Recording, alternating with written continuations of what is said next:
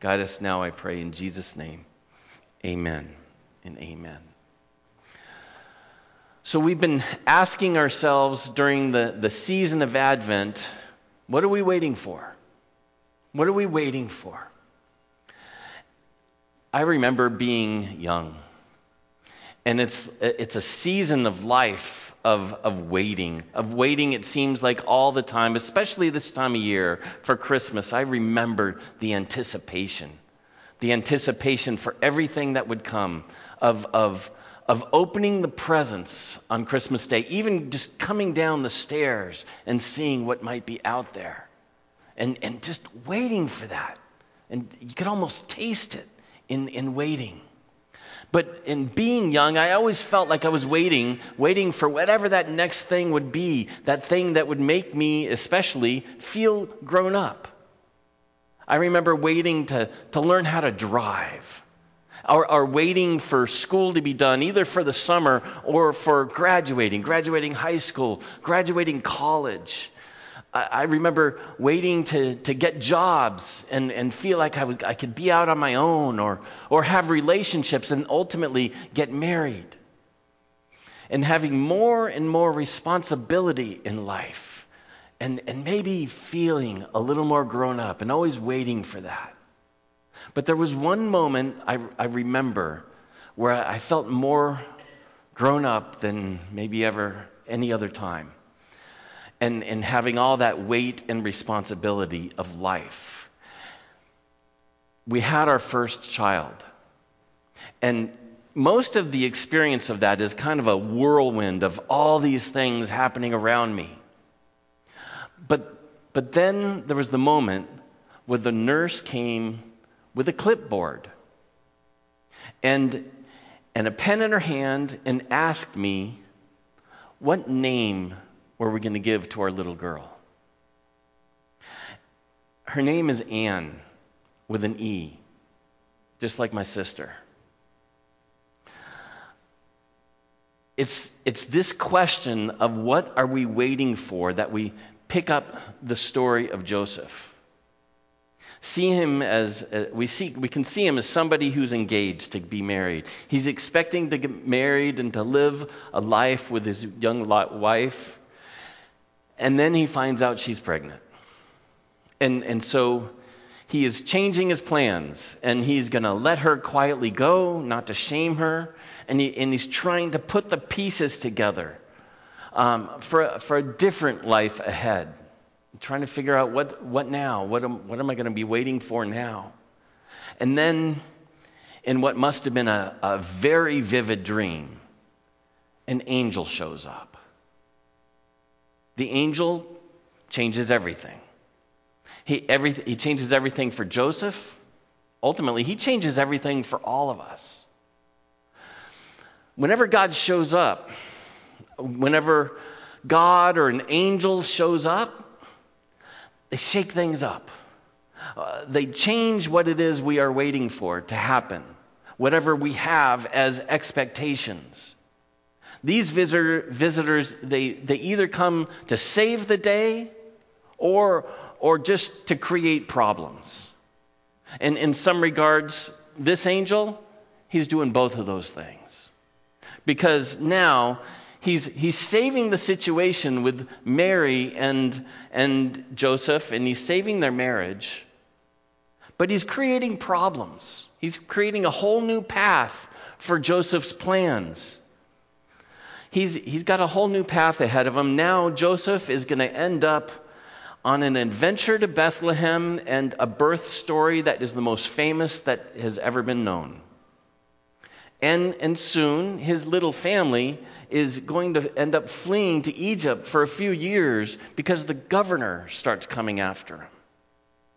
Whole new path ahead of him.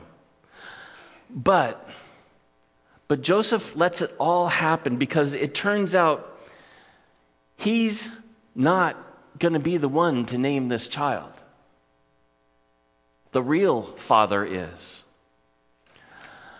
in the naming of this child, we see who is doing these things and what is God's plan for this child and for, and for Joseph and Mary. This passage is about naming this child. Who named the child and what that name means. Who names the child? The one who, who gives names to someone has authority over him or her or it. In creation, God had Adam name the animals, showing Adam's stewardship and authority over them. But, but even think of the schoolyard. Uh, who gives out the nicknames? And, and that person, that person's the one who's really in charge. Your identity belongs to him or her. The person who does the naming has the responsibility for and the, the authority over the one they name. We are the ones who give names to our children because they are ours. We're responsible for them coming into the world and we'll be responsible for their well being and have a huge impact on their identity in the world. In the ancient world, naming was the father's responsibility. And it wasn't just that the child would belong to the parents, that child carried the identity, their, the, the parents' position and, and place in the world throughout their lives. The, think of it last names. We, we, we, ca- we carry the weight even here to some degree. Here in, in the, our last names identify us by our life with our connection with our parents and our family. Growing up in my hometown, the most fancy house and property that was visible for all to see was on three prime lots in, in, in, an island right in the middle of the harbor. And it was owned by one of the wealthiest persons in the country. And he was the heir behind Home Savings and Loan, and his name was Howard Ahmanson. And so, through my youth, when Howard's wealth was very prominent in Newport Beach, I would look in people's eyes as I introduced myself as Eric Amundsen. And I'd look to see if they made this connection. And, and I, then I decided if I wanted to clarify to them that I'm not that Amundsen. In the ancient world, your family name carried your identity, your place in the world. Whether you were a prince or a pauper, whether you were an aristocrat or a common person. We don't do this nearly as much anymore. Our identity is not nearly so much through our family connections to that degree. Now we are charged with the mandate to go and make a name for ourselves, figure out who we are, all on our own. And, and we're not given hardly any parameters. We find our identity by, by other means. Many people get their identity through their work. We identify ourselves by what we do. I'm a salesman or a firefighter or a soldier or a pastor. And, and those identifications, they, they give us a meaning and a place in the world. Or sometimes it can be who we're with our relationships. This or that person gives us our identity. I, I, know this person, I'm with that person. Or even a group, being a member of a group, makes us something. Those are, those are two big ones of past generations, but the times, they're changing rapidly. And, and there are other means of self identification nowadays happening in our world. Just get on a crowd or on a bus, and everyone is looking at their phones. And, and social media has become a significant means of self identity. Our, our brand online becomes an identity. I'm Rev Eric online. We, people are choosing their sexual identities or their political affiliations, and, they, and, and these become having almost religious significance for people in their identity because they define themselves through these things, define what they care about and who they do not like and who they do like, and what news they'll be listening to or what truth we'll believe. All of these are means of making a name for ourselves in this world. In our passage, though, we have a different picture. Joseph is told that he is not going to be the one to name the child. Even though he'll raise the child as his own, he's not the father. This child is the Son of the Most High, of God the Father.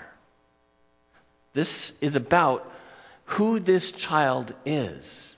This child carries the identity and the authority of the Father, not, not just of Joseph's authority in place, but Father, the Father God is carried through to this child. Now, this one has all authority in heaven and earth. He is the King, the King of all, the Creator and Lord of everything. He is Emmanuel, God with us. This passage is about who Jesus is because of whose he is. God named this child. But it's also not just about who names him, it's not just about his last name, it's about the meaning of his first name. They will call him Jesus, Yeshua in Hebrew, Yesu in Greek, Jesus in English it's, it's Jesus when we translate it from the Greek. The English translation of the Hebrew, Yeshua, is actually Joshua.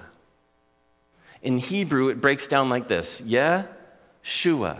Yeh is God, and Shua is saves. God, the meaning of Jesus' name literally is the Savior from God. This is the promised one who will save the people. This is the plan for Jesus' life. His first name gives him the content of his life, his plan, his purpose. He is the Savior. So his last name gives him his identity and place in the world, and his first name gives him his purpose. Okay, so back to the story. Can you imagine can you imagine the shock Joseph experienced waking up from this dream? Everything he expected in his life when he went to bed is changed. He has marriage plans now, and he's going to raise a son. Now, those are big changes for anyone, but more than that, this son that he'll raise, he knows from the beginning who this child is. Michael Card, uh, a Christian songwriter and, and frankly a scholar, uh, wrote a beautiful song called Joseph's Song. And he writes of Joseph's, from Joseph's perspective of his experience. How could it be this baby in my arms, sleeping now so peacefully? The Son of God, the angel said. How could it be? Lord, I know he's not my own, not of my flesh, not of my bone. Still, Father, let this be, baby be the son of my love. Father, show me where I fit into this plan of yours. How can a man be father to the Son of God? Lord, for all my life I've been a simple carpenter. How can I raise a king? How can I raise a king? He looks so small, his face and hands so fair. And when he cries, the sun just seems to disappear. But when he laughs, it shines again. How could it be? This child, this, this passage is first and foremost about who this child is, so that Joseph would know and take Mary as his wife so that all of us would know and take Jesus as our Lord. And this gospel begins with his name. Who gives it to him? And the content of what it is. But it's also about us. It's also about us. For this is the one who came to save us. He does, he does that by giving us a new name. Through the work of his life and death and resurrection, we are adopted as fellow heirs of the kingdom of heaven. We are reborn to a new name given to us by Jesus and the Heavenly Father. The name gives us our identity in this world because it comes from Him. And now each one of us is given a purpose and a plan from God through the gifts He gives us and the call He makes upon us to fulfill a purpose and a plan in His kingdom as much as we work to give ourselves a name through what we do or who we're with, none of those things will provide for us the connection and the identity and the purpose that will satisfy the longing of our hearts for those things the way the name that God gives each of us will. Jesus, the Father and Jesus, the Father, and the Holy Spirit, God, three in one, is our Creator, and He gives us who we are and what we do. And rather than being constraining and limiting, it means we are heirs of the kingdom of God with Jesus. That is so much more than any name we could make for ourselves. It's not just Joseph who is in awe of greeting this child when we know who it is. We are in awe as well. For we know this child is our Savior, the one who gives us our identities and names us as His own. Let's pray. Jesus, we belong to you.